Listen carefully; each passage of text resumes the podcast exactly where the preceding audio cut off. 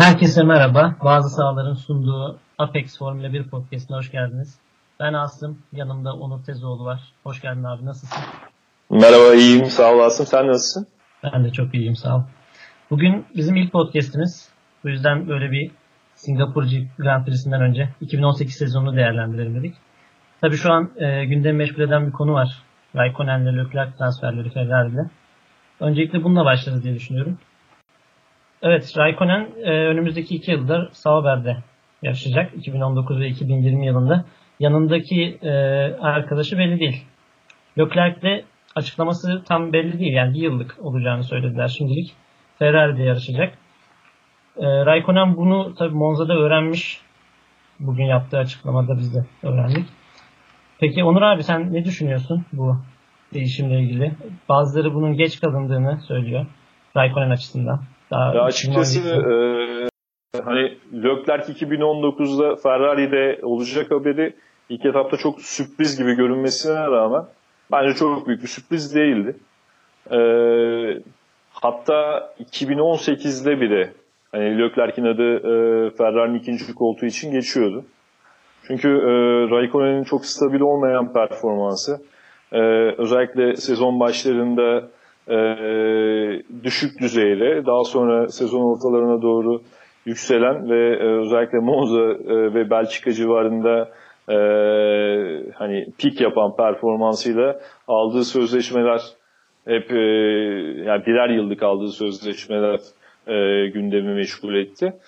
E, o yüzden ben e, Leclerc'in 2019'da Ferrari koltuğuna oturmasına çok sürpriz gözüyle bakmıyorum. Açıkçası en büyük sürpriz benim için e, Raikkonen'in e, emekli olmadan e, iki yıllık daha Sauber sözleşmesi imzalaması oldu. E, bunun da e, hani getirileri son 7 yarış için ne olur e, bunu da e, ilerleyen yarışlarda göreceğiz. Özellikle e, bugünkü basın toplantısında e, Raikkonen'in e, ben sonuçta sadece bir aracı kullanıyorum. Diğer araç için bir şey yapamam e, cevabı da enteresan oldu. E, yani bizi çok garip, e, enteresan bir e, süreç bekliyor. Yani göreceğiz aslında. Peki o zaman şimdi e, tabii en çok merak edilen soru Leclerc için yani bu baskıyı kaldırabilir mi? Sebastian Vettel'in yanına gelecek. Henüz Formula 1'de bir yıl geçirdi. Sağ verdi. Yani sen ne düşünüyorsun Leclerc Vettel'in yanında ezilir mi? Aracın e, o performansını yansıtabilir mi acaba? Şimdi hani gerçekçi olmak gerekirse Leclerc'ten kimse e, 2019 için harikalar yaratmasını beklemiyordur diye düşünüyorum. Tamam çok iyi bir e, background'la geliyor. Yani F3'te şampiyon olup hemen akabinde F2'de şampiyon oldu ve e, Formula 1 biletini cebinde e, e, cebine aldı. E, sonrasında Sauber'de özellikle ilk 1-2 yarışta biraz bocalasa da Formula 1'e çabuk adapte oldu. E, çok net bir şekilde Ericsson'u mağlup etti. E, özellikle Azerbaycan'daki yarışı gerçekten çok dikkat çekiciydi. Yani Leclerc aslında e, yani gümbür gümbür geliyordu Ferrari koltuğu için. Yani ezilir mi Fethel'in yanında? Açıkçası pek zannetmiyorum. Yani e, Fethel'in de özellikle 2018 performansını çok enişli çıkışlı gördüğümüz için, e, çok hataya meyilli olduğunu gördüğümüz için yani ben Fethel'in de aynı şekilde e, e, temkinli ve e, endişeli olduğunu düşünüyorum. Leclerc'e karşı. Çünkü 2014'te yaşamış olduğu bir Ricciardo yenilgisi e, onun kariyerini yani bana kalırsa ciddi anlamda yaralamıştı. E, aynı şeyi e, Leclerc'e karşı da e, aynı yenilgiyi alırsa e, gerçekten çok e, 4 şampiyonluğu dahi e, gölgeler. Evet gölgeler kesinlikle e, ona ciddi bir gölge düşürecektir ve insanlar e, o dört şampiyonluğa artık o e, eski değerini vermeyecektir diye düşünüyorum. Hak etmediğini düşündü, hak etmediğini e, düşünmeye başlayacaklardır. Dolayısıyla e, hani ben Leclerc'in ezilmesinden ziyade e, Vettel'in de aynı şekilde e, yani riskli bir e, 2019 yılına e, başlayacağını düşünüyorum. Tabii ki e, bugünkü konuşmalarda, e, bugünkü röport, röportajlarında sen de görmüşsündür. E, Leclerc kendinden gayet emin. E, kesinlikle ikinci pilot olmayacağım e, ve elimden gelenin en iyisini yapacağım diyor. Yani içinde bir korku ve endişe olmadığını e, çok açık yüreklilikle bugün anlattı. E, yani güzel bir 2019 yılı izleyeceğiz. Ben e, özellikle ilk yarışların dişe diş geçeceğini düşünüyorum. Çünkü e, Formula 1 koltuğuna alışmış e, bir Leclerc e, ciddi bir güven rüzgarı var arkasında. Onunla beraber Fethel'i gerçekten zorlayacaktır. E, eğer Fethel e, 2018 yılında şampiyon olamazsa e, 2019 yılına da gerçekten e, motivasyonu düşük bir şekilde başlayacak. Üstüne bir de e, Leclerc'ten ciddi bir tehdit gelirse belki emekli olmayı bile düşünebilir.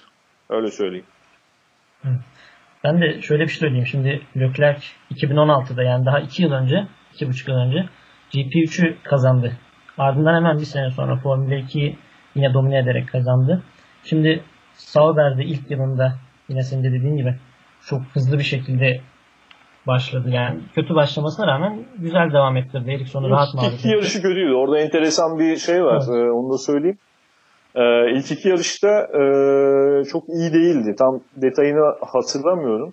Ama şöyle bir e, yazı okumuştum ben. İlk iki yarışta kendi ayarlarıyla yarışmış Leclerc.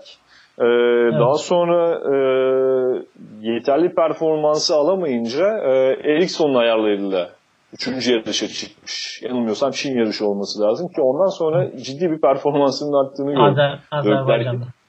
Azerbaycan'da da e, üçüncü yarış mıydı Azerbaycan? Dört. Yok dördüncü yarış. Yani üçüncü yarış itibariyle, Çin yarışı itibariyle Ericsson'un ayarlarına geçiyor. Ki Azerbaycan'da da e, altıncı oldu yanlış hatırlamıyorsam. E, hatta e, yarışın başlarında Red Bull pilotlarına saldırarak e, gerçekten şeydi böyle hani ben yani gözlerimi yaşarttı diyebilirim. Yani ciddi çok mutlu olmuştum bundan. yani benim geleceğim nokta şu hani hiçbir yerde tökezlemedi. Arda arda yükseli yükseli devam etti. Şimdi Ferrari'de de ben yine belki birkaç yarış böyle bir tolerans gösterilmeli diye düşünüyorum ama daha sonrasında muhakkak galibiyetler alacaktır. E, Raikkonen'in şu anki performansından daha iyi bir performans göstereceğini düşünüyorum ben. E, tabii dolayısıyla Vettel'i de Açıkçası Açıkçası ben de öyle düşünüyorum da ben de sana şunu sorayım. Peki e, hani şu an açıklanan şey şu sadece 2019 yılı için bir sözleşme imzalandı. Hı hı. Ferrari niye sadece bir yıllık sözleşme imzaladı Leclerc'le?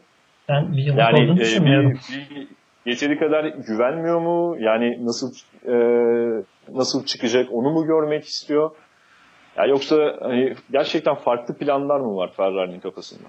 Yani şey olabilir mi? Leclerc'i gerçekten ikinci pilot olarak düşünüyor olabilirler mi bir yıllık anlaşmaya göre? Ben anlaşmanın bir yıllık olduğuna dair bir açıklama yok zannediyorum. Ee, sadece 2019'da yarışacağını söylüyorlar ama. Evet 2019'da yarışacak deniyor. Muhtemelen ben onun çok yıllı olduğunu düşünüyorum yani açıkçası ama hani Leclerc gibi bir, pilot, bir pilotu da harcamak istemezler benim düşünceme göre. Yani bugüne kadar gerçi Ferrari'nin akademiden getirdiği bir pilot yok yani yarıştırdı. Değil mi? Yanlış mı? Evet. Evet, Yok, evet doğru. Yani, yani Bianchi, Bianchi'yi çok düşünmüşlerdi ama o da ömrü vefa etmedi. Bugün Perez'i de Perez de Ferrari Akademisi'nden çıkma bir pilot. Tabii. Hani McLaren'ın teklifi gelince normalde düşünüyorlarmış. Perez'i de 2014 yılında büyük ihtimalle Ferrari'de görebilirdik Raikkonen'in yerine ama Perez tabii McLaren'dan somut teklifi gelince e, öyle bir pişman olacağı bir hamle yapmış. Yani dolayısıyla Ferrari zaten istediği herhangi bir pilot alabilecek bir güçte takım zaten. Herkesin istediği, yarışmak istediği bir takım.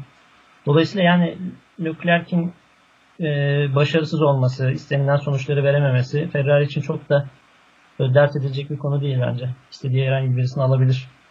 Ricardo'yu, gerçi Ricardo 2 yıllık sözleşme imzaladı ama muhakkak bir pilot çıkacaktır yani onlar için. Yani şu an aslında her şey her şey 2021 için yapılıyor. Yani e, uzun süreli anlaşmalar. Yani Ricardo'nun 2 yıllık sözleşmesi ya da Fethel'in Ee, geçen sene imzaladığı 3 yıllık sözleşmeler.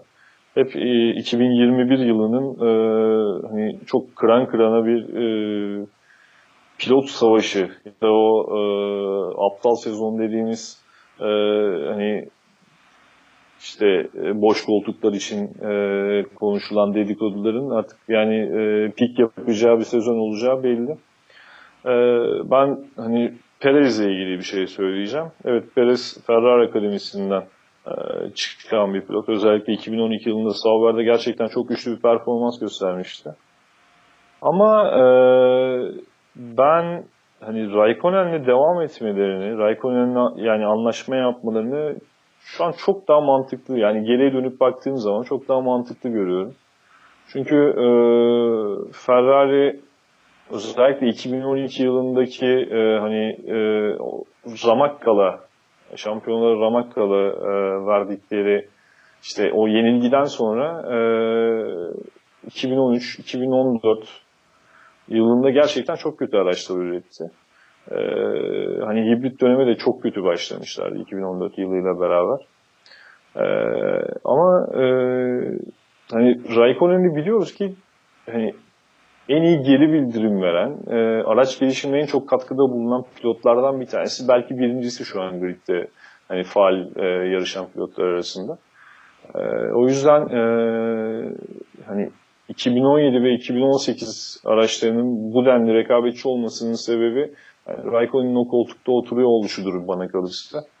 E, dolayısıyla e, Ferrari o konuda doğru bir karar verdi bence. Yani şu an 39 yaşında bir pilottan bahsediyoruz. Tabii ki e, o e, top sezonlarındaki performansından hani, e, zaman zaman sadece esintiler sunabiliyor. Onun haricinde hani standart bir pilota dönüştü diyebiliriz.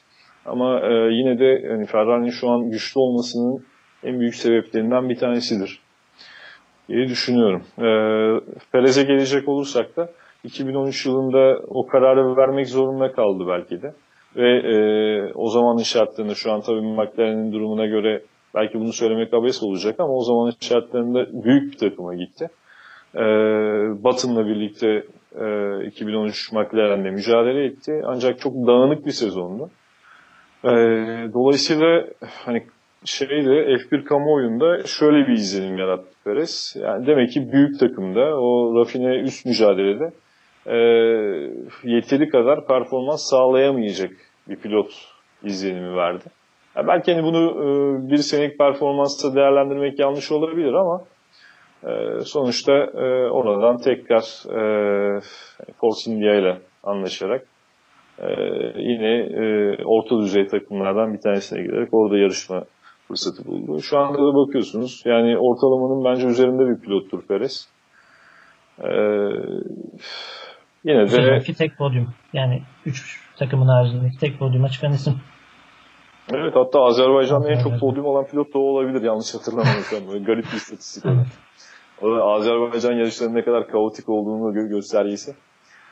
E, tabii Ferrari e, Bianchi'den çok büyük bir beklenti içerisindeydi. E, ki gerçekten 2014 yılında e, Marussia ile o, aracın o kadar berbat olmasına rağmen e, çok güçlü performanslar gördük. Ama dediğim gibi çok o elim kaza e, ömrü de vefa etmeyince maalesef hani Bianchi'yi Ferrari'de izleyemedik. Ben çok isterdim gerçekten. Yani bunu e, tüm kalbimle söylüyorum. Aynı zamanda tüm F1 camiası da muhtemelen çok büyük bir ukdedir içinde diye düşünüyorum. Tabii ki. Peki şöyle bir şey sorayım sana. Raikkonen e, sözleşme imzaladı. Hatta Monza'da da biliyormuş zaten Sauber'e gideceğini.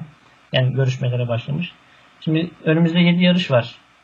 Bu e, 7 yarışlık periyotta Vettel'e destek olacak mı? Yani aslında bu sezon genel itibariyle çok da fazla destek olduğunu söyleyemeyiz. Hani pek böyle Vettel'in işine yarayacak bir şey yaptığını göremedik açıkçası. Ya şimdi aslında yani bundan sonra e, bir şey değişecek Monza, mi? Monza hafta sonu çok garip bir hafta sonuydu. Ben e, Twitter'da da birkaç yorumda özellikle altını çizmek istedim bunu. E, cumartesi günü e, Raikkonen polü aldığında e, Vettel de ikinci oldu. Aslında bakacak olursan e, hani kırmızılar ilk çizgiyi kapattı. Yani Vettel için de e, hani mutsuz olmasını gerektirecek çok fazla bir şey yoktu.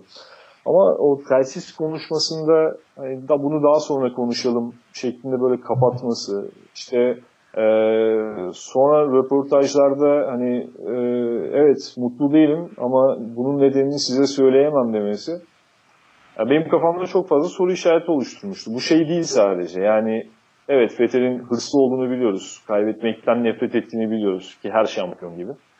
E, ve bunu bazen abarttığını da biliyoruz. E, ama e, bu bana kalırsa farklıydı. E, e, yani şöyle demiştim. Demek ki e, hani yani memnunum olmadığı, özellikle yönetimle alakalı memnun olmadığı bir şeylerin olduğunu düşünmüştüm.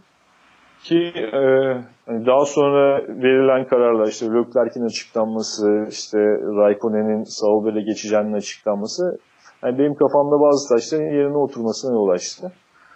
Ee,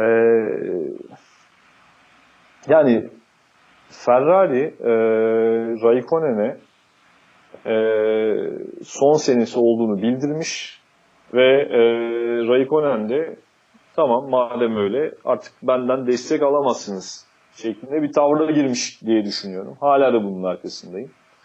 Ee, yani başta da söylediğim gibi asıl sürpriz zaten Sauber oldu. Ee, yani Sauber kararı oldu. Ee, ve Monza hafta sonundan e, iki gün öncesine kadar işte bu Sauber e, ve Leclerc'in açıklanması e, o süre zarfında alınan bir karardır bana kalırsa. Tamam Leclerc evet 2019'da Ferrari'ye gelecekti ve Raikkonen'in son senesi olacaktı 2018 ancak Sauber e, bugün Raikkonen'in de söylediği gibi Monza'da öğrendiği bir şey veya Monza'nın sonrasında öğrendiği bir şey. E, çünkü Ferrari son 7 yarışta e, Raikkonen'in Vettel'e destek olması için ona bir şey sunmak zorundaydı. Bu da e, muhtemelen aynı maçta devam edeceği Sauber koltuğuydu 2 senelik. Raikkonen de bunu kabul etti. Bugünkü e, e, basın toplantısında hani yani genelde Raikkonen'den alışkın olduğumuz bir şey vardır ya. Hani böyle umursamaz. Genellikle e, düz ve tek cümlelik cevaplar. Genellikle komik gelir bize. E, PTT'ye bundan sonra destek olacak mısın? Ben sadece tek araç kullanıyorum diye bir cevap vermişti. Ben yine de e, FETÖ'ye destek olabileceğini düşünüyorum bundan sonra. E, bunun da anahtarı bence Sauber Sözleşmesi, 2 yıllık Sauber Sözleşmesi. Ha, dediğine de katılıyorum. Evet yani bu sene e, hani Hamilton'ın Bottas'tan aldığı desteği Vettel Raikkonen'den almamış olabilir. Ama e, öyle bir yer gelir ki en kritik zamanda e, alınmış bir destek belki sezonda hiç alma yani sezonun tamamına bedel olabilir. E, açıkçası Monza'da ben bunu beklerdim. Yani e, en azından şunu söylüyorum. Yani evet Vettel çok sabırsız davranıp e, çok yanlış bir karar verip e, çok büyük bir hatayla kaza yapıp en sona düştü. Ve yani şampiyonadaki en büyük rakibine altın tepside bir galibiyet sundu. Tamam bu ayrı bir konu ama e, Ferrari'nin ben e, özellikle start konusunda hazırlıklı olmasını isterdim. E, bir planları ve stratejilerinin olmadığını gördük. E, şeyi izliyorum. E, Mercedes'in 1 ve 2 kalktığı, e, Vettel'in de 3. kalktığı Fransa startını izliyorum. E, Mercedes tamamen e, Vettel'e odaklanmış bir start stratejisi belirlerken Monza'da e, birbiriyle e, yarışan e, Raikkonen ve Vettel gördük. E, sonucu da Ferrari için açıkçası felaket oldu. E, puan farkı şu an 30. E, hani çok e, anormal şeyler yaşanmazsa muhtemelen Mercedes'in şampiyonluğa doğru giden bir sezona döndü maalesef. Yani e, bunu izleyici olarak söylüyorum. Yani sonuçta son yarışa kadar gitmesini istediğim bir e, şampiyonu. Yani e, ben söylediğim gibi Raikkonen'in e, bundan sonra destek olabileceğini düşünüyorum. Ama e, ne olursa olsun Fethel'in e, kendi göbek bağını kendi kesmesi gerekiyor. E, bundan sonra hata yapmaya kesinlikle ve kesinlikle şey yok. E, ne Tifosi'nin tahammülü var e, ne Ferrari yönetiminin. Kendisinin de tahammülü olmaması gerekiyor ki bugün kendisi e, en büyük düşmanım benim diyor. Yani 2018 sezonu için. Evet kesinlikle öyle. Gerçekten e, yani akla hayale gelmeyecek hatalar yaptı. Hani çok e, majör 4 tane hatasının yanında yine e, hata olarak sayılabilecek 2-3 hatasını sayabiliriz Fethel'in. E, ne olursa olsun e, bu aracı bulmuşken şampiyonluğu bırakmaması gerekiyor. E, yani ben e, Raikkonen'e rağmen e, Raikkonen destek vermese dahi e, Fethel'in toparlayıp e, yani şampiyonada tekrar iddialı konuma gelmesi gerektiğini düşünüyorum. Bu e, destek konusunda da şöyle bir şey söyleyeyim. Arriva Bene İtalya'dan sonra söylediği bir söz var. Hani biz uçak yarıştırmıyoruz, pilot yarıştırıyoruz diye. E, hani eğer Sauber koltuğu karşılığında Raikkonen'den bir destek isteyecekse sezonun geri kalanında hani böyle bir açıklamayı niye yaptı? O da merak konusu açıkçası. Tabi Raikkonen Sauber'e gidince iki sezon daha e, aynı zamanda rekor da kırmış olacak. En fazla yarışa çıkan pilot ünvanını alacak Barrichello'dan. Yani bu bugün umursamadı, umursamadığını söyledi sayıların kendisine ama illaki bir etkisi vardır diye düşünüyorum ben. Raikkonen'in ben de çok fazla yani skor peşinde koştuğunu düşünmüyorum. Yani skor derken tabii ki e, belki şu an Raikkonen'i en çok motive eden şey e, yani yaş itibariyle paradır diye düşünüyorum. Ama e, yani en fazla podyuma çıkan ya da en fazla e, yarışa çıkan e, pilot ünvanı Raikkonen'i çok da alakadar etmiyordur. Kazanmayı tabii ki ister. Kazanmayı çok fazla istediğini özellikle geçen sene e, Monaco'daki ikinciliğinde o suratının halini bir göz önüne getirdiğini anımsıyorum. Gerçekten çok e, morali bozulmuştu. Canı sıkılmıştı. Eee yani Monza'da da mesela ikinci kaldık. Kazanabilirdi. Ama e, o Monaco'daki hali niyeyse e, pek gözümün önünden gitmiyor açıkçası. Evet. Tabii orada bir ihanet hissediyor olabilir o yüzden. ya yani hayal kırıklığını bilmiyorum. Yani ihanet olarak mı değerlendirmek lazım? Yani, ta- takıma karşı bir şey miydi bilmiyorum ama e, evet öyle bir surat ifadesini hissettik tabii. O zaman biraz daha şöyle sezonun genelini konuşalım. Dediğim gibi 30 puanla Hamilton önde ve buna bunun en büyük sebebi de Vettel'in yapmış olduğu 4 büyük hata. Özellikle evet. yani sadece Almanya'daki hatayı yapmasa şu an belki de şampiyonlar lideri olacaktı. Evet. evet. Peki bu sezon genel itibariyle seni seni tatmin etti mi? Yani 2014'ten beridir böyle kıyasıya bir rekabet izlemiyoruz açıkçası. Geçen sene biraz Vettel zorlamıştı ama ne diyorsun yani? Yani e, geçen sene yanlış hatırlamıyorsam Fetal e, Macaristan'daki galibiyetinden sonra sezon arasında 14 puan farklı önde girmiş. Evet. E, bu sene de tam tersi Hamilton girdi. E, ve e, geçen sene geride olan Hamilton daha avantajlı başladı Spa'yı kazanarak. Aynı şekilde bu sene Vettel'in yaptığı gibi. Yani ben e, son iki seneden e, yani şeyden bak tabii ki hibrit döneminden e, yola çıkarsak söylüyorum. Son iki senede son iki senedeki rekabetten oldukça memnunum bir izleyici olarak, Formula 1 izleyicisi olarak. Ya tabii ki gönül ister ki e, daha fazla takım e, şampiyonluk mücadelesi veya galibiyet mücadelesi içerisinde olsun. Şu an e, hani son iki sene e, Ferrari ve Mercedes'i şampiyonluk mücadelesinde gördük. E, zaman zaman Red Bull'dan Red Bull'un yarış kazandığını gördük. Ama onun ötesinde e, hani ilk altı pilot başına bir şey gelmediği sürece yani sondan dahi başlasalar ilk altının hangi pilotlardan oluşacağını biliyoruz. E, bu açıdan biraz can sıkıcı. Ama yine de şampiyonluk mücadelesinin özellikle, özellikle Vettel ve Hamilton arasındaki mücadelenin izleyiciyi tatmin ettiğini düşünüyorum. Ee, Peki yani, bu şampiyonluk mücadelesi bu tarihin en iyilerinden birisi arasında yerini alıyor mu sence? Yani ilk defa iki pilot 5. şampiyonluk için yarışıyor. Hani kazanan da ilk üçe girecek. Yani Schumacher'in arkasında Fangio'nun yanına yerleşecek. Böyle dolayısıyla bir psikolojik savaş da var. Yani iki pilot arasında.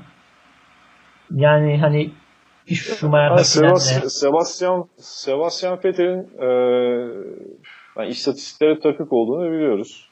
E, Hamilton'ın da e, yani ciddi rekabet içinde olduğu, daha önceden e, özellikle Red Bull döneminde e, hep iğneli iğne yani inceden inceden e, en iyi araca sahip olduğu için e, bu istatistiklere sahip olduğunu söyleyen bir Fettel'le şu an mücadele içerisinde olması onun da e, en yüksek istatistiklere erişmek için e, ciddi bir motivasyonu olduğunu gösteriyor. Yani e, özellikle 2016 sezonunun başlarını düşünürsek Hamilton e, istatistiklere takmamıştı o sırada kafayı. Çünkü e, bir üzerinde bir rehavet vardı. E, özellikle o 2016 dönemi e, sezonun başında Rosberg bundan faydalanarak ciddi yarışlar kazandı arka arkaya. Hatta 2015 sezonunda Hamilton e, şampiyonluğu garantiledikten sonra e, garantilediği yarışta bırakıp arka arkaya yanlış hatırlamıyorsam 4 veya 5 yarış kazandı Rosberg.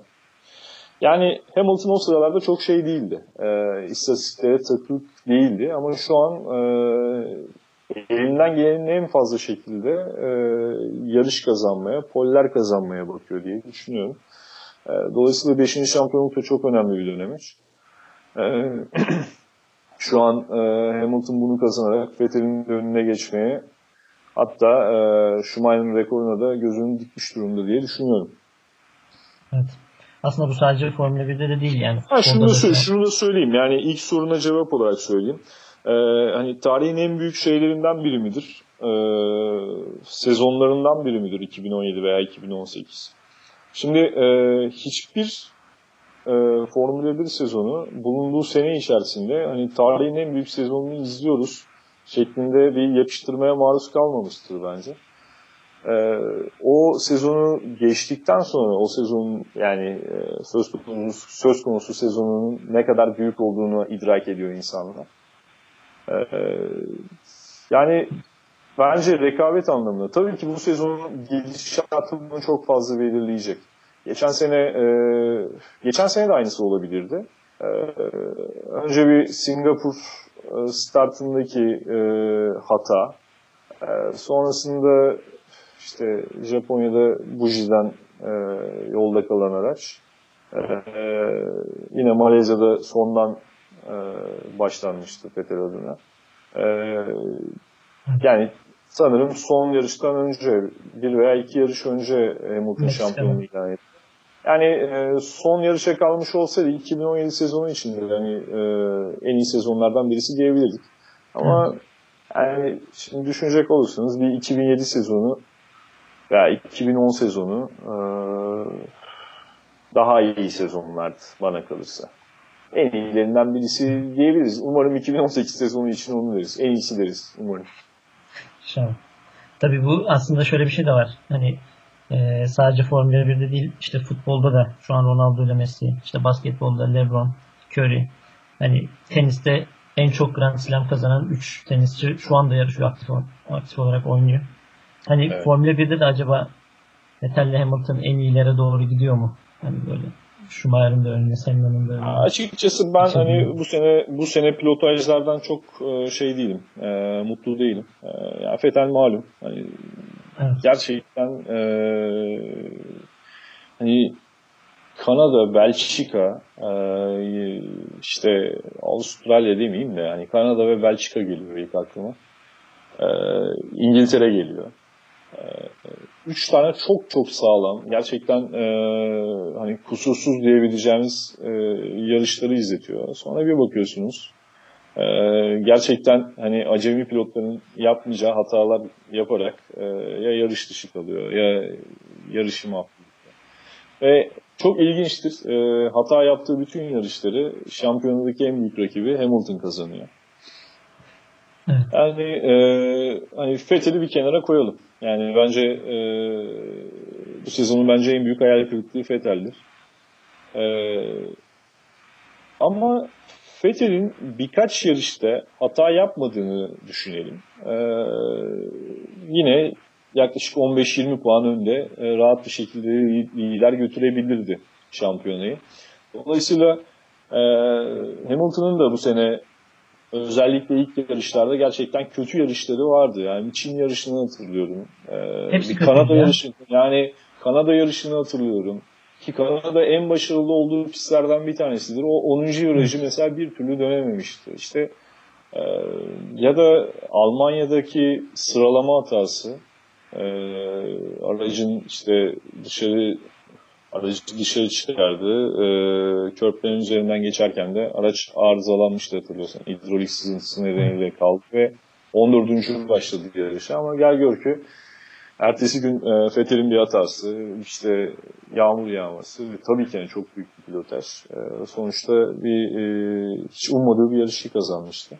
Aslında Yani ben- Hamilton'ın da çok böyle hataları var. Değil mi? Yani Hamilton'ın da en Hataları- e, iyi senelerinden bir tanesi diyemeyiz 2018 Evet, evet. yılı için. Şöyle bir şey düşünüyorum ben yani hataları çok pahalıya mal olmadı. Yani dönüp dolaşıp yine e, Hamilton'ın lehine bitti. Özellikle Almanya'da. Mesela Avustralya'da da Vettel'in arkasına düştükten sonra sanal güvenlik aracından sonra bir zorlamaya başladı. Hani öne geçmek için. Tıpkı Vettel'in işte Bakü'de yaptığı gibi İtalya'da şey İtalya değil. Neresiydi? Hatırlayamadım. Neyse Bakü'deki gibi aynı atağa kalktı ve e, çim, çime taştı. Yani sonuç olarak hani arkasında bir pilot olsa aslında o da sırasını kaybedecek ama bir zarara uğramadı açıkçası. Hamilton o konuda belki biraz şanslı görebiliriz bilmiyorum. Şöyle yani Hamilton e, ard arda e, kaç yarış bitirdi ve rekoru kırdı? 25 yarış olması lazım. Hatta e, Raikkonen'in rekorunu ele geçirmişti. Ele geçirdiği yarışta da Avusturya'da e, yarış dışı kaldı. O yarışta e, hem Bottas hem de Hamilton hatta Ricardo da yarış dışı kalmasına rağmen Vettel o yarışı üçüncü bitirebildi. Tabii ki e, hani bir gün önce Sainz'i engelleyip 3 sıra ceza aldığı için e, diyebiliriz. Ama e, şans da hazır olana geliyor. Yani Vettel'in o yarışı 3. bitirmesi, hani 6. başlayıp 3. bitirmesi baktığınız zaman şey gibi görünebilir. Hamilton'ın e, hani 0 puan çektiği yerde bir 15 puan artı gibi görünebilir ama ya ben orada direkt e, 10 puan kaybetmiş gözüyle bakıyorum. Belki de Vettel'in bu kadar zorlamasının sebebi bu sezon Ferrari ilk defa hani Mercedes'ten bu turbo hibrit çağında daha hızlı olmasından kaynaklanıyor diye düşünüyorum ben. Yani e, hani mesela Bakü'de yani öne geçebileceğini düşündü. Daha hızlıydı Bottas'tan. Tabi Bottas da yeni pitten çıktığı için tabi taze lastikleri olduğundan dolayı bir daha fırsatında gelmeyeceğini düşünmüş olabilir. Ben hani düşünce olarak bunun işte İtalya'da Raikkonen'i geçmeye çalışmasını falan e, hani düşünce olarak doğru buluyorum. Ama başarısız sonuçlanması Vettel'e yazıyor tabi. Çünkü mesela Avustralya'da da Düşünce Hamilton kesinlikle öyle. Ben şunu şöyle düşünüyorum. Bunu 2017'de yapmış olsaydı bu hatayı e, hani 2017'de veya daha önce yani 2017'de de zaman zaman aslında Ferrari'nin hızlı olduğunu gördük Mercedes'in. Özellikle biz karakteristikleriyle alakalıydı ama e, 2017'de yapmış olsaydı haklı görebilirdim. Çünkü Mercedes bir iki tık daha hızlıydı Ferrari'den. Ya şimdi e, gerçekten hızlı bir aracım var. E, o riski almana gerek yok. Problem değil. Yani ikinci olacaksan ikinci olacaksın. Yani e, yarışlar e, tek vira- virajda kazanılmıyor ama tek virajda kaybedebiliyorsun. E, yani sabırsızlık görüyorum ben Fethel'de. Yani çok yoğun bir şekilde sabırsız. E, ya Monza'da da bunu gördük. Fransa'da da bunu gördük. Yani şeydeki Almanya'daki hatası bambaşka bir hata da. Yani e, daha böyle e, ekonomik e, yarışabilse e, oralarda yani ikinci veya üçüncü olmayı yani podyumda olmayı bir kar olarak görebilse kendisinde e, şu an muhtemelen 60 puan önde e, kafası rahat bir şekilde e, son yarışları bekliyor olacaktı. Bu sezonun da en garip olayı yani e, sen bir istatistik çıkarmıştın. Hiç hiç kimse Monte Carlo hariç Ricardo'nun galibiyeti hariç hiç kimse favori olduğu pistte kazanamamıştı. Ta ki ne zamana? Macaristan'a kadar mıydı neydi? Yok Macar- Macaristan'da da zaten e, bariz şeydi e, Ferrari'ydi. Evet, doğru. ya şöyle Belçika'ya Ferrari şey gitti bence. Hani favori gitti. Ee, Belçika'da kazandılar. Monza'ya da çok rahat favori gitti. Ee, açık favori gitti. Özellikle Belçika'daki o güç farkını gördükten sonra mo- motorların arasında. Ya bu sefer de Mercedes kazandı. Yani e, sezonda tabii ki hani hepsini şey kazanıyor. İşte favori olmayanlar kazanıyor demektense şöyle bir istatistik çıkıyor. E, genelde favori gidenler e, o pistte kazanamıyorlar. Yani şu an yani bu sene onu gördük genelde. Hani Monaco e, diyebiliriz. İşte e, ve Belçika diyebiliriz. Hariç olarak. Evet doğru. Diğer, yani diğer hepsinde kim kazanacak dendiyse tersi oldu neredeyse. Hani İspanya'da belki işte ince lastik getirilmesi falan birazcık orada Mercedes'in işine yaradı ama bunun dışında genel olarak favori olmayanlar kazandı. Peki var mı bununla ilgili başka söyleyeceğim bir şey yoksa Ricardo'ya konuşalım mı? Renault'a geçti. Yani e, şimdi hani Singapur'a gidiyoruz. E, yani çok önemli bir yarış. Yani geçen sene e, belki de Ferrari'nin, Vettel'in e, şampiyonluğu kaybettiği yarış diyebiliriz. Hani kazanılmış olsaydı Hamilton da o hafta yanlış hatırlamıyorsam 5. kalkmıştı şeyden starttan. E, Hamilton için de çok güçsüz bir hafta gözüküyordu. Hatta pole'den yaklaşık 0.7-0.8 saniye geride bir e, tur atmıştı. Yani her şey e, hani Vettel'in lehineydi. O da harika bir turla poli aldı. Ancak e, yine artık yağmura mı bağlayalım? E, Fethel'in sabırsızlığına mı bağlayalım? Yani sonuçta ilk virajı ikincide dönebilirdi. E, ikinci dönmeyi kabullenmiş olsaydı şu an belki 2017 sezonu için Fethel'in şampiyonluğunu konuşuyor olacaktık. E, yani geçen senenin dönüm noktalarından bir tanesi 2017 Singapur yarışı oldu. Eee Enteresandır. Ee, 2012 yılında Fetel e, şampiyonluğu çevirdiğinde, yani Alonso'nun e, yaklaşık 43 puan gerisinden gelip şampiyonluğu çevirdiğinde de e, yine kritik yarış Singapur yarışı olmuştu. Yani e, bir e, seri yakaladı Singapur'dan sonra. Üçüncü başladığı yarışı kazanmıştı. E, bilmiyorum yani belki yarın da şey olacak. E, yarın demiş. Bu hafta sonu da e, çok e, önemli bir yarışı konuşuyor olacağız yıllar sonra. E, ben o yüzden mümkün olduğunca soğukkanlı olup ama yine de e, kazanması gerektiği bir yarışı e, lehine çevirmesini bekliyorum Fethel'in. Bakalım tabii yani Red Bull e, nasıl gidecek? Bir antrenmanları da görmek gerekiyor ya da e, Mercedes aslında Ferrari arasında geçen seneki gibi e, şu pistte Ferrari kazanır, şu pistte Mercedes kazanır diyebileceğimiz e, hani o farklılıklar da ciddi bir şekilde azalmış durumda. Araç karakteristikleri de çok benziyor. E, sadece e, çok küçük nüanslar kazananı belirliyor. Pilotajlar kazananı belirliyor. E, dolayısıyla geçen seneden aslında daha zor bir e, yarış Ferrari için Singapur yarışı. Geçen sene daha net bir şekilde favoriydiler orada. Ee, belki bu kadar net e, favori gitmedikleri yarışı kazanırlar diye düşünüyorum. Bakalım. Yani dediğim gibi antrenmanlarda ben e, dikkatli izleyeceğim. E, bakalım yani hatada e, çok e, hataya toleranslı bir pist değil. Ee, kesinlikle hani e, güvenlik aracının girdiği bir pist. Neredeyse tüm yarışlarda güvenlik aracı giriyor. Ee, tabii çok farklı şeyler de olabilir. 17 kez. Evet. 2008'den beri yani e, 10 senede 17 kez. Demek ki 1.7 gibi bir şey var. Evet. Ee, yarış başına güvenlik aracı giriyor. Evet. Yani... Ben Mercedes'in daha hızlı olacağını düşünüyorum Red Bull'a kıyasla. Yani Vettel muhtemelen poli alacaktır zaten de. E, Hamilton'ın da en azından Verstappen'le Ricardo'nun önüne geçeceğini düşünüyorum. Çünkü Red Bull biraz bu sezon daha da geride kaldı gibi. Bu Şeyden sonra yani Monaco'dan sonra Monaco'da mesela çok baskındılar. Ee, zaten kazanacakları bir yarış olarak yani gözüyle bakıyorduk Monaco'ya. Ancak ondan sonra hem e, yani sadece motorda da değil e, yani aero anlamında da geride kaldı Red Bull. E, lastikleri de çok iyi çalıştıramadıklarını düşünüyorum.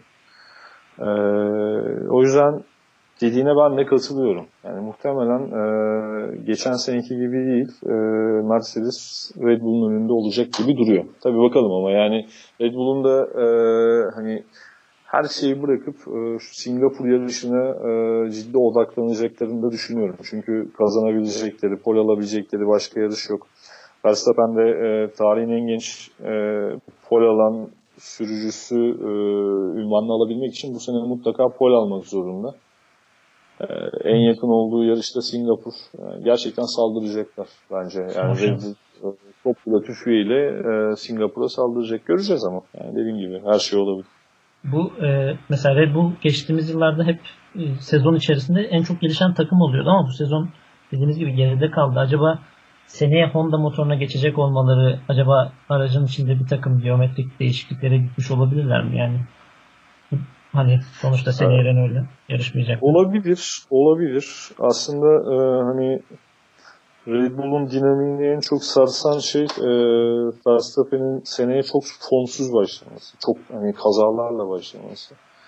E, yani hem dayanıklılık problemleri de yaşadılar.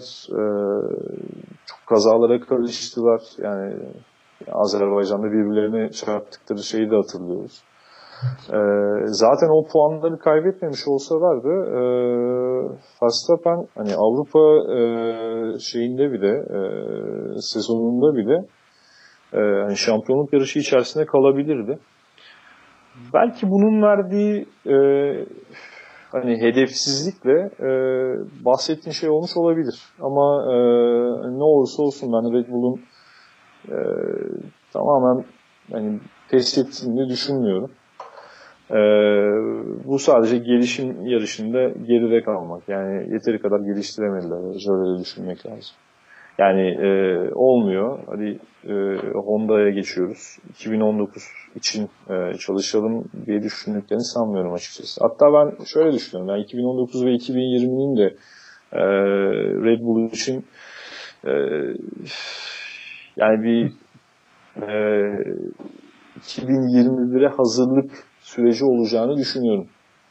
Yani Verstappen ve Gasly ile yarışacaklar. Ee, yani yeni motor. Mümkün olduğunca evet mümkün olduğunca evet, yeni motor. Ee, hem motoru geliştirmeye çalışacaklar. Hem de mümkün olduğunca e, yani ne kadar kazanırsak o kadar kar diye düşünecekler diye düşünüyorum. Bakalım göreceğiz. Peki. Bottas bu aralar çok konuşuluyor. Hani uşak muamelesi. Hatta yabancı basında köpek diyenler falan da oluyor. Bakın köpeği gibi ağır bir itham. Ama e, aslında ikinci pilotların bu sezonki Mercedes ve Ferrari'de ben amaçlarının birinci pilotları şampiyon yapmaları olduğunu düşünüyorum. Bottas da zaten yeni bir sözleşme imzaladı birkaç hafta önce. Birkaç yarış önce daha doğrusu. Hani, Bottas yani bu sezon gerçekten aslında şeydi gerçekten şanssızdı. Yani e, Çin'de hani güvenlik aracı girmeseydi muhtemelen yarışı kazanacaktı. E, zaten Azer, Azerbaycan'da aldığı yarışı yani çok büyük şanssızlık da kaybetti. E, yani şimdi e, son dönemde gerçekten e, tamamen Hamilton'a odaklanmış durumdalar. Hatta Bottas da Hamilton'a odaklanmış durumda. E, yarıştaki bazı tercihleri e, çok şaşırtıyor beni. Ama e, eğer bu bir görevse, bunu yapması gerekiyorsa, yani ben belki de saygı duymak gerekiyor. Yani sözleşme sonuçta e, onun için önüne konuluyor Bottas'ın. E, yani alan razı, satan razı durumu var bence. Evet. Ki Raikkonen de bu sezon Bottas'ın yaptığına benzer birkaç yerde yaptı. Ee, özellikle Çin'de Çin, sanırım. Çin'de, Çin'de, evet. Çin'de, evet. Çin'de Bottas'a yani altıncılığa kadar evet. düştü aslında Raikkonen. Sırf Vettel'i öne taşımak için. Yarışı üçüncü evet, bitirdi ama. Evet evet. Yani aynı şeyi Raikkonen'in de yaptığını söyleyebiliriz aslında. Raikkonen'e de yaptığını. Ki doğru olanın da aslında bu olduğunu söylemek gerekiyor. Yani iki pilotunuz varsa eğer birinin galibiyetine odaklanmanızdan daha doğal bir şey olamaz yerini kullanmak. Şu noktada belki yani bunu çok da fazla konuşmamak lazım. Yani e, artık son 7 yarışa girmişsin. Şampiyonluk mücadelesi e, hani iyice kızışmış durumda. E, ya bunu kalkıp hani Avust Avustralya'da Bahreyn'de yapıyorsan tamam bunu konuşalım tartışalım ama yani belki Monza'da yapıyor olmak çok da e, üzerinde durulmaması gereken bir konu. Peki 2019'da oturulacak koltuklar, boş koltuklar özellikle e, Raikkonen'in yanı boş şu anda. Toro Rosso'nun Toro Rosso için 7-8 tane isim geçiyor. Yani bir Sebastian Burada'yı söylemedikleri kaldı. İşte Force'un ya da Ocon'un özellikle durumu meçhul. Ne düşünüyorsun? Norris geldi McLaren'e. Onunla başla istersen. Veya Ricardo ile de başlayabiliriz. Ricardo Renault'a geçti. Yani acaba huzursuz muydu? E... Verstappen'in arkasında kaldığı için. Honda ya motoru mutlaka, mutlaka, huzur, mutlaka huzursuzdu. Orada e, yani çok da fazla bir gelecek görmediğini düşünüyorum. Ama e, Renault'a geçerken oradan beklentisi nedir onu da bir şey yapmak lazım, irdelemek lazım. Yani Raikkonen için söylemiştik. E, Raikkonen'i şu noktada hani 39 yaşında en çok motive eden şeyin para ol, yani para olduğunu söylemek çok şey değil. Hani afaki bir durum değil. E, yani e, Ricardo'yu da özellikle Renault'a geçerken e, para motive etti. E, çünkü Red Bull'a çok fazla para kazanamıyor. Bildiğim kadarıyla en son aldığı para 6 milyon dolar diye hatırlıyorum. Yan, yanlış olmasın. E, burada 20 milyon eurolardan bahsediyorlar yıllık olarak. Yani iyi, iyi bir para kazanacak. E, üstüne üstlük e, 2021'de hani o e, köklü kural değişikliklerinde e, bir seçim hakkına sahip olacak. Renault'da, Renault'da kalmak ya da e, rekabetçi bir araca geçmek gibi. Dolayısıyla aslında e, Ricardo'yu anlamak lazım bir noktada. E, Red Bull'da e, çok ısrarcı olmadı Ricardo'nun kalması konusunda bence. E, hani o gittikten sonra yani sürpriz oldu gitmesi gibi demeçler gördük Horner ve Marco'dan. Ancak e, sanki hallerinden memnun gibi bir şey var, izlenim var. E, yani onlar da e, bu süre zarfında çok fazla bir para vermek istemediler bence. E, bahsettiğim gibi 2019 ve 2020 yani hasar azaltma modunda e, 2021 için e, hazırlık modunda geçecekler. E, dolayısıyla Ricardo'ya da o kadar para vermenin çok mantıklı olmadığını düşündüklerini yani öyle düşünüyorum. E, o yüzden hani anlaşılabilir her iki taraf için e, anlaşılabilir bir şey oldu ayrılık oldu Red Bull ve Ricardo konusunda. Ben de mantıklı görüyorum. Yani zaten muhtemelen önümüzdeki iki yıl galibiyet alamayacaktır Red Bull'da. Yani belki bir tane veya iki tane.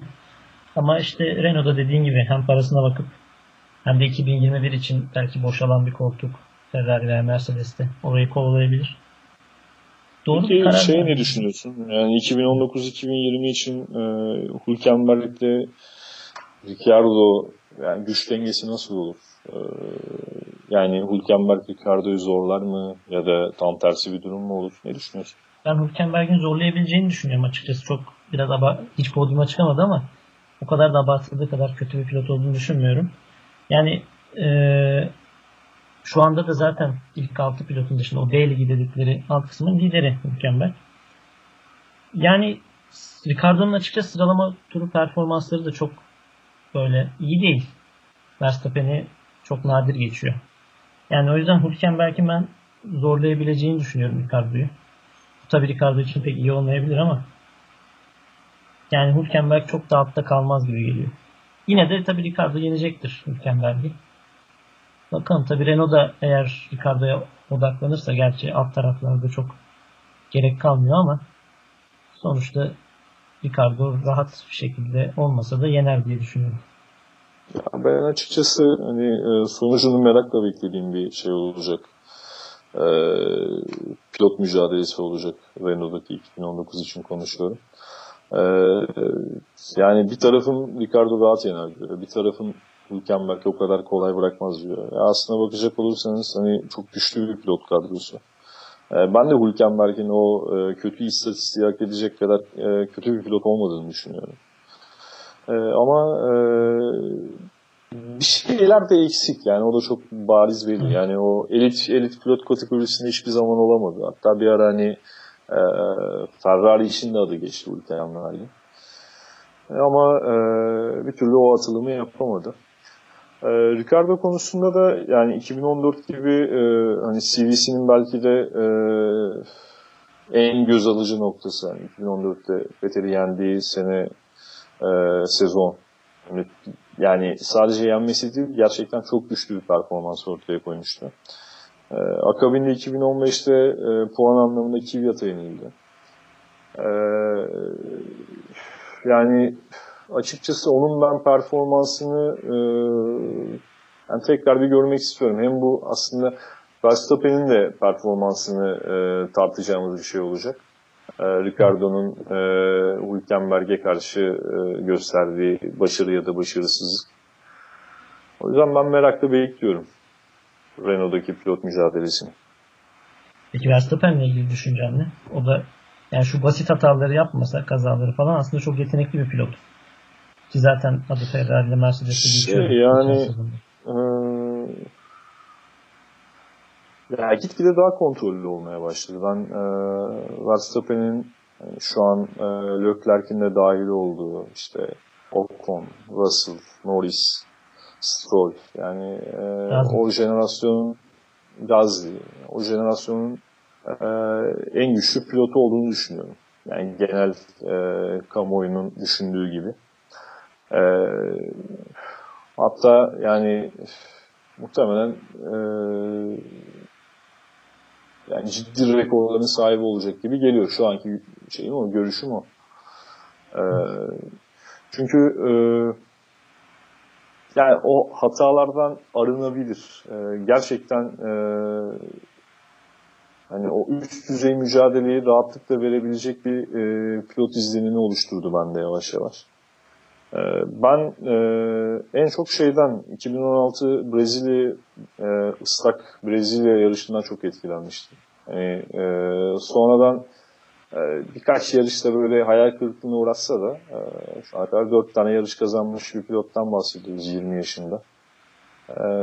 Dolayısıyla yani ben Verstappen'in çok iyi yerlere geleceğini düşünüyorum. Hatta Red Bull'da kalmayıp e, muhtemelen Ferrari'nin 2021'deki pilotu olabilir diye düşünüyorum.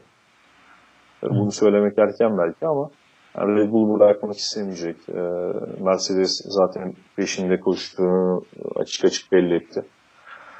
E, ya öte yandan e, bunu ben işte Almanya yarışına gittiğimde de e, hatta Twitter'dan da özellikle üzerine basa basa söyledim. E, inanılmaz bir şey var. E, taraftar kitlesi var. E, yani her yere götürüyor. Kesinlikle öyle. E, yani Formula 1'in bunu kullanması gerekiyor. O anlamda da e, pozitif ayrımcılık göreceğini de düşünüyorum. E, çünkü e, Liberty Medya'nın e, hani bu PR'a ne kadar düşkün olduğunu e, ya da olmak zorunda olduğunu biliyoruz. E, o yüzden ben Verstappen'in önü çok açık diyorum. Kesinlikle jenerasyonun en iyi pilotu şu an. E, yani orada Leclerc, Russell, Norris, Gasly neler yapabilir? Onları da göreceğiz tabii. Daha e, yani tam o rafine mücadelenin içerisinde göremedik onları. Gördükten sonra e, daha iyi bir izlenime sahip oluruz ama şu anki düşüncelerim bunlar. Peki. McLaren'da Norris'le anlaştı. Sainz'i zaten söylemişlerdi önceden. Ee, olan Van Dorn oldu. Yani harcamış oldular. Açıkçası Alonso ile yarıştığı için böyle Van biraz Sanırım 19 veya 20 yarış olması lazım. 20 yarış. Ee, 20 yarıştır Alonso'yu şeyde geçemiyor. Ee, sıralamalarda geçemiyor ki Alonso'nun en güçlü olduğu yer değildir sıralamalar. Hani e, tabii ki çok iyi ama e, en güçlü olduğu yer değildir. Buna rağmen hani 20 yarış Alonso'nun arkasında kalıyor olması ve bu sene ikinci senesi olması e, yani gerçekten şey e, çok kötü bir darbe vurdu kariyerine. E, en azından birkaç yarışta Alonso'dan önünde olmasını bekliyordu insanlar. E, çünkü aslında Leclerc'in şeye e, Formula 1'e geldiği gibi geldi. Yani F2'de çok açık bir şekilde şampiyon olarak gelmişti Formula 1'e. Evet. E, hatta e, yanlış hatırlamıyorsam e, ilk yarışı şey miydi? E, Monaco'da mı e, McLaren aracına bindi? Yok, Alonso'nun olmadığı yani. yarışta Button vardı o yarışta. Button. Ha, evet evet. Tamam doğru. Button gelmişti onu yani. Yanlış hatırlıyorum. Ama o zaten yani iki, iki, yıldan, iki yıldan beri şu ana kadar hani şu yarışta iyiydi, şu yarışta parladı diyebileceğimiz bir yarışı yok. Yani e, mesela e, bu sene Gazze'nin birkaç tane yarışını sayabilirsiniz. Stroll'ün bile işte e, Monza'daki Monza. e, yani Bakü. Monza'daki yarışlarını sayabiliyorsunuz ama Van Dorn'un ben bir tane yarışını öyle çok iyi diyebileceğim yarışı yok şu an. Yani bu da e, aslında bazı şeyleri gösteriyor. Evet, e, kötü oldu. E, aslında Formula 1'de e, oturduğu ilk koltuğun McLaren olması çok büyük bir nimet. Ama e, ya tabii hani Alonso ile e, karşılaşmak da büyük bir talihsizlik belki ama e, pek iyi olmadı Van Dorn Belki şey diyorum ben e, bir ara onu iddia etmiştim. E, Van Dorn Toro Rosso olabilir diyorum. İnşallah. Hala da e, yani olma ihtimali var diyorum. E, hatta şöyle bir şey yani e, Hartley e, 2019'da mutlaka Toro Rosso'da olacak mı? Yok o da belli değil. O da belli değil. Dolayısıyla aslında Toro Rosso'da şu an iki koltuk boş. Ee, yani Van Dorn olabilir diyorum ya şey için, Toro Rosso için. Hatta yani bir ara ben şeyden bağlantı kuruyordum ama James Kay'den e, bağlantı kuruyordum işte. E, James Kay şeye geçecek, McLaren'e geçecek ki olmadı biliyorsun o da. E, o da e, işte Toro Rosso'ya gelecek diye düşünüyordum. Ben hatta Sainz, Sainz anlaşmasıyla da belki bağlantı kurulabilir. Yani e, Sainz'i Red Bull almayacaklarına göre hani belki ne bileyim McLaren'e verip karşılığında Van Dorn'u almış olabilirler evet. diye düşünüyordum ama öyle bir açıklama da yapılmadı.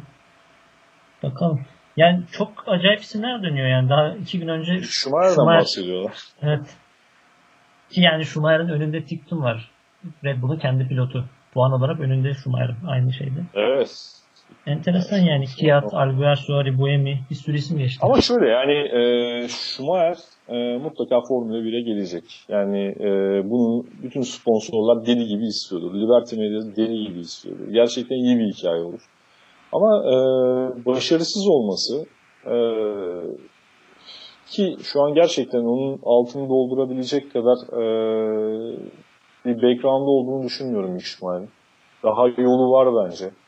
Acele edilmemesi gerekiyor diye düşünüyorum. Çünkü e, gerçekten başarısız birkaç yarıştan sonra ya da 1-2 sezondan sonra ee, insanlar ciddi heyecanlarını kaybedebilirler. Ee, Endo Schumacher ismine belki zarar verecek düzeyde de olabilir. Ya yani tabii bu e, felaket senaryosu ama e, umarım başarılı olur. E, olursa da zaten mükemmel bir hikaye olur. Toro Rosso e, şu an e, böyle bir şeyi kabul eder mi? Dediğin gibi Tiktum varken e, hatta tik, yani puan anlamında e, aynı şampiyonada yarıştığı Tiktum'un arkasındayken gelip e, Toros'la koltuğuna oturması yani o da şey olur muhtemelen ya kapalı perdeler arkasında e, yapılan anlaşmalara göre o sponsorluk anlaşmalarına göre e, böyle bir yola gidebilirler. Bence doğru olmaz. En azından Hı. yani ilk sezonda 2020 belki. 2021 yani o dönemler bence Hı. daha doğru Mik. Schumacher zaten bu sezon çok kötü başlamıştı da son 10 yarışın evet. altısını kazandı. Yani Bayağı işte etkileyici. O, yani ben de şey diyorum yani o, o, rüz, o rüzgar PR olabilir. Olabilir. Yani e, üçü de an, üçü de Almanya'da an, kendi evinde. Evet evet. Yani, Şeyden dolayı yani genelde evet. testleri falan yapıyorlar yani o yüzden dedim daha alışık olduğu pist falan. olabilir. Evet. Yani e, Fethel'in de Almanya'da ne kadar başarısız olduğunu düşünce. yani Formula 1'de belki yani. farklı olabilir de Formula 3 falan e, daha böyle pilotların daha tecrübesiz olduğu zamanlarda kendi evlerinde başarılı olmaları. Yani şu an e, yani farkındaysan e, Mick arkasında bir şey var. Ee, basın ordusu var. Ee, hep böyle şu an Formula 1'de yarışan işte sağlam pilotlarla e, işte Raikkonen'le fotoğrafları var. Bir gidiyor işte Vettel'le fotoğrafları var. Ee, tüm işte spot ışıkları onun üzerinde. Yani bir de yarış kazanmaya başladı. Şu an e, yani Formula 1'de konuşulmayan e, birçok pilotun pilottan daha fazla konuşuluyor. Yani. Evet. Yani o soy isminin e, ağırlığını taşıyabilecek mi? Onda yeteneği gösterecek. Peki. Lance Stroll'ün babası Force India'yı aldı. Tabi daha resmi olarak henüz işlemler bitmemiş ama olan Okan oldu. Muhtemelen Perez devam edecek 2019'da Force India'yla. Ocon şu an koltuksuz. McLaren'la da görüşmeye gitmiş. Aracı sığmadığını söyledi. Ne olacak? Hani Sauber'de şu an boş bir koltuk var. Williams'da boş bir koltuk var. Yani bu ikisi haricinde pek de bir seçeneği yok açıkçası. Şimdi şöyle yani normalde e, Formula 1 motor sporlarının zirvesi. E, dolayısıyla e, biz de hani Formula 1 izleyicisi olarak o motor sporlarının zirvesinde e, olabilecek en hızlı, en güçlü 20 pilotu izlemek istiyoruz. Eğer e, Ocon 2019'da koltuk bulamazsa gerçekten F1'in ayıbı, e, yani Liberty'nin ayıbı, e, Mercedes'in çok büyük ayıbı. Yani e, ben Ocon'un bir şekilde koltuk bulmasını umuyorum. Yani bulamazsa ben gerçekten çok üzülürüm Ocon için. Yani e, ondan e, çok daha yeteneksiz e, pilotlar muhtemelen 2019'da araç sürecekler. Yani Ocon e, hani Verstappen ve Leclerc'le beraber. Yani şimdi hani Russell ve Norris'i görmemiz gerekiyor bir de Formula 1'de. Hani Verstappen ve Leclerc'le beraber o jenerasyonun bence e, en iyi 3 pilotundan birisi. Yani e, mutlaka koltuk bulunmasını bekliyorum. Evet Onur abi ilk podcast'imiz böyleydi. Çok teşekkür ederim. Hani illa bir hatalarımız olmuştur ilk podcast olduğu için. Yani sürçülisanımız affola. E, mutlaka oldu. E, umarım e, bizi dinleyenler beğenmişlerdir. E, ve e, biz de o motivasyonla e, yeni podcastler çekmeye devam ederiz. Ağzına sağlık. E, bence güzel bir program oldu. Peki. Herkese hoşçakalın diyoruz. İyi akşamlar.